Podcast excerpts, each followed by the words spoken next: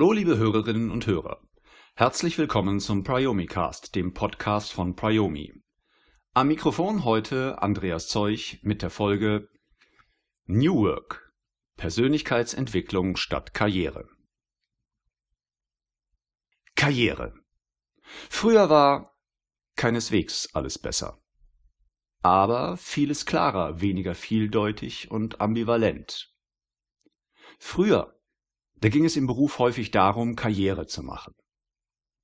Die wichtigste Voraussetzung, damit das überhaupt möglich war, lag in einer entsprechend vielstufigen Hierarchie.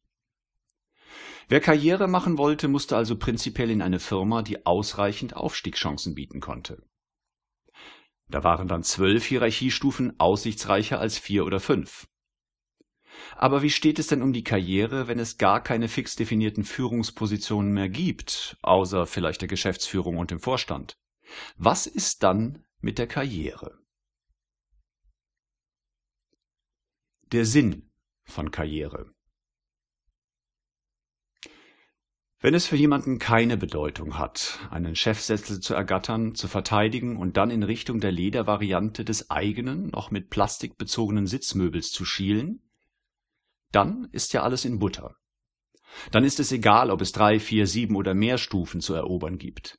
Es geht dann um alles mögliche andere, nur nicht mehr um die alte, großväterliche Karriere. Die hat dann ausgedient. Fein.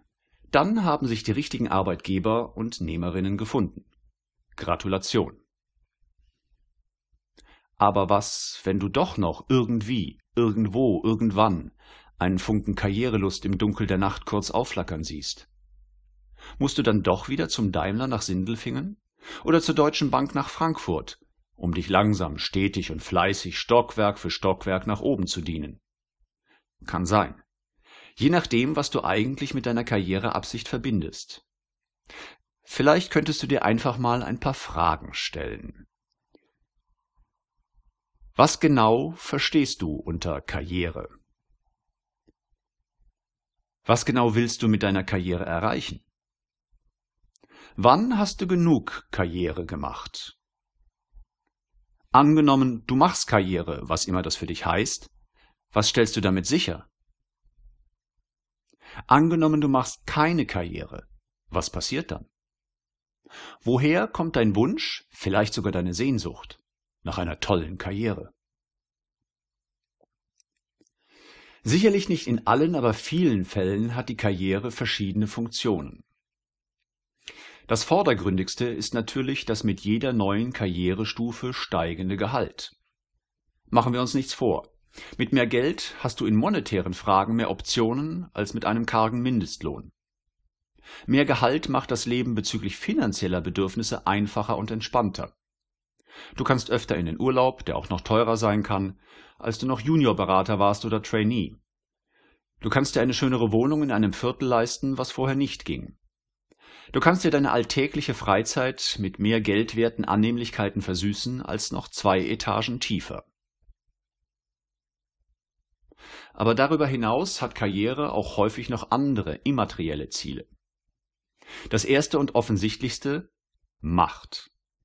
Und diese Macht ist zunächst einmal völlig neutral eine Möglichkeit zu gestalten. Wie diese Macht dann eingesetzt wird, steht auf einem anderen Blatt. Aber klar ist, wir brauchen die Macht, etwas zu dürfen, ohne Erlaubnis einholen zu müssen, um etwas zu gestalten. Und wir brauchen diese Macht, um nicht einfach nur Erfüllungsgehilfe anderer zu sein. Denn wenn wir diese Macht nicht haben, müssen wir möglicherweise oft etwas tun, was wir für sinnlos oder gar schädlich halten. Wir können dann nur versuchen zu intervenieren, aber ob die Vorgesetzten darauf reagieren oder nicht, steht nicht in unserer Macht. Somit ist der Wille zur Macht ein zentraler Aspekt, über den ich auch noch in meinem letzten Buch Alle Macht für Niemand, Aufbruch der Unternehmensdemokraten reflektierte. Weitere Reflexionen über Macht in diesem Gespräch mit Conny Detloff, Senior Manager Business Intelligence bei der Otto GmbH und Co. KG. Für alle hier im Podcast geht einfach auf die Show Notes und dort kommt ihr zu dem Blogbeitrag zu diesem Podcast und dort ist das Video mit dem Gespräch über Macht mit Conny Detloff verknüpft. Über all das hinaus gibt es noch die zentralen psychologischen Faktoren einer Karriere. Ansehen und Anerkennung. Die Insignien der Karriere in der Firma, das Eckbüro, der größere Firmenwagen, erst eine Assistentin, dann zwei, kommuniziert deinen Erfolg in der je firmeneigenen Sprache der Karriere. Außerhalb der Firma sind dann die nach außen sichtbaren Zeichen wichtig. Das Haus, erst eins, dann zwei, der SUV als Zweitwagen für deinen Lebenspartner, um einkaufen zu fahren, wir sind ja emanzipiert, die teuren Urlaube, die du den Nachbarn in einer gestreamten Bilder-Videoshow zeigen kannst, die zeitgemäße Variante von Opas Dia-Vorführung. Die direkt ausgesprochene Anerkennung oder die heimlichen Blicke voller Neid geben dir das Gefühl, es geschafft zu haben. Auf dem richtigen Weg zu sein. Es ist eine Möglichkeit, die für viele von uns dringend nötige Rückmeldung zu bekommen, dass wir als Mensch etwas wert sind.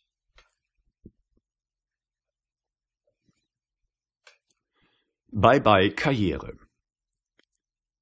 Vielleicht ahnst du jetzt schon etwas.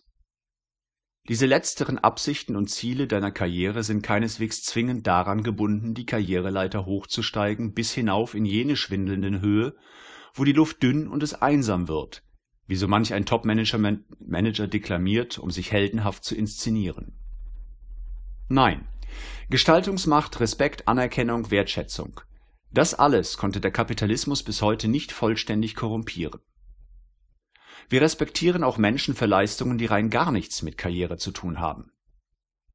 Früher war das vielleicht Mutter Teresa, später Nelson Mandela, der 27 Jahre ungerechter Haft in sein inneres Wachstum transformieren konnte. Oder es sind, ganz anders, sportliche Leistungen, die uns Respekt, Anerkennung und Wertschätzung fühlen lassen. Oder wir sind tief bewegt von künstlerischer Gestaltungsmacht, die etwas in uns zum Schwingen bringt, ohne dass wir es gleich in Worte fassen können. Der Witz in alternativen Organisationen? Dort kann jeder, der gestalten will, genau das tun. Er oder sie muss es nur wollen. Dann ist es keine Frage mehr von dürfen, nur noch von können.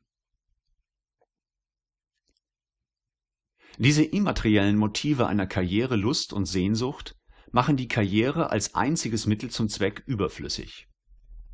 Wir können uns diesbezüglich ganz entspannt zurücklehnen. Wir müssen nicht ins Hamsterrad des Karrierewettlaufs steigen. Wir können das Red Race denen überlassen, die eine deutsche Dieselgate-Dreckschleuder als Minderwertigkeitskompensationsgeschoss bitter nötig haben. Tolles Wort, kommt aber nicht von mir, sondern stammt aus Gernot Pflügers Feder in dessen lesenswerten Buch Erfolg ohne Chef. Auch wenn heute so vieles oft so irritierend vieldeutig ist, so ist doch eines gewiss. Viele Wege führen nach Rom.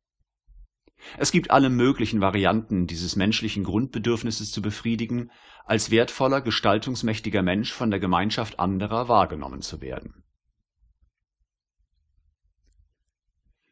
Schön war's mit dir, Karriere. Aber ganz ehrlich, wer braucht dich wirklich?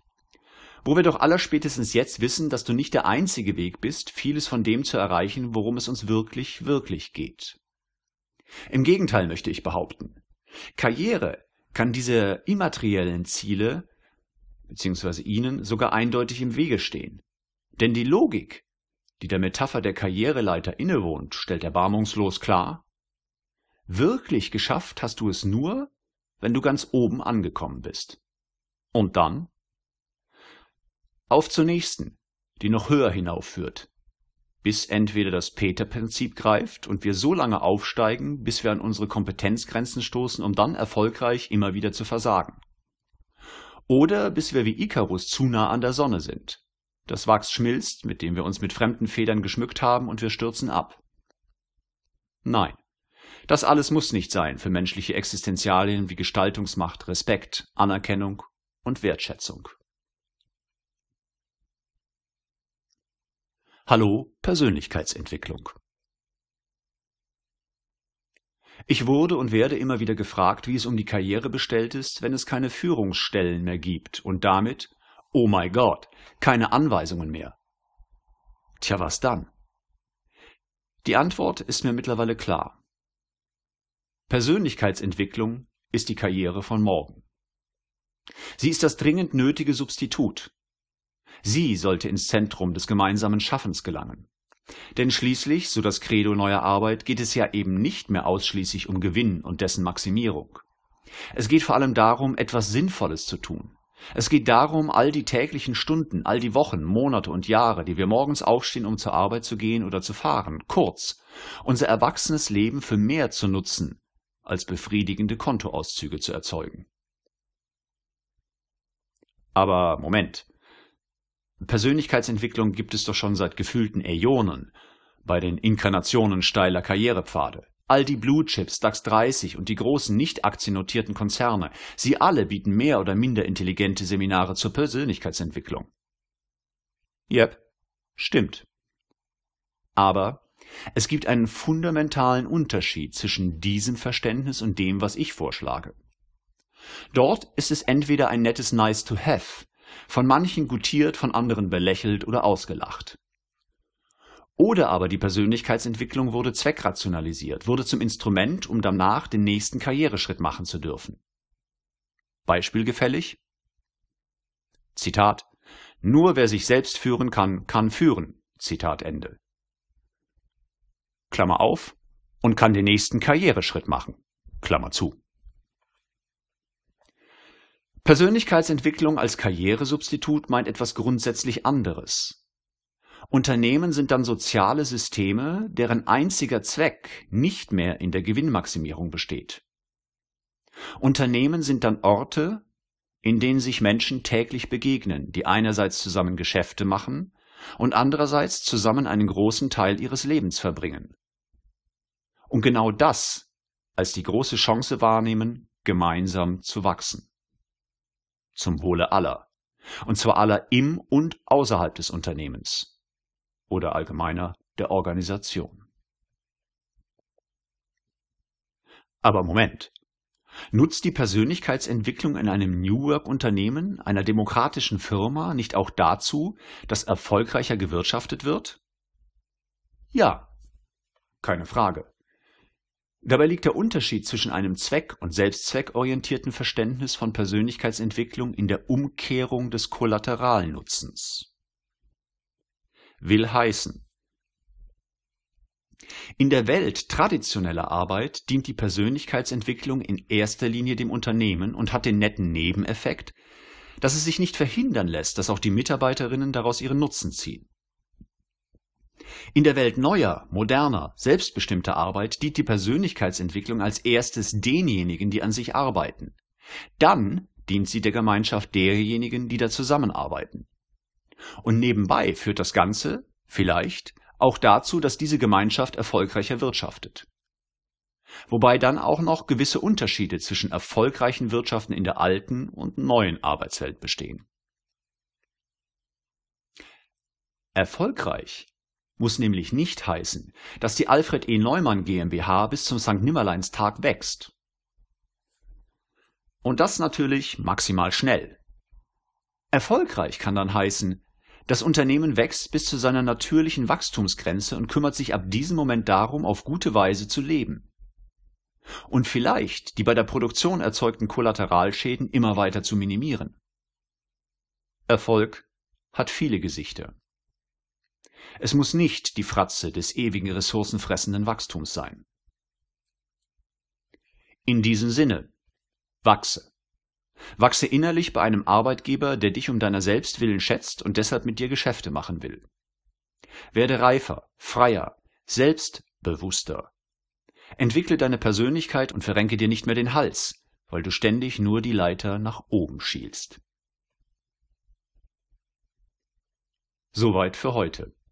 Wenn ihr Fragen oder Kommentare habt, stehe ich euch gerne zur Verfügung. Ihr erreicht mich unter andreas.zeuch@priomi.de. Euch allen eine gute Zeit, bis zum nächsten Mal beim Priomicast.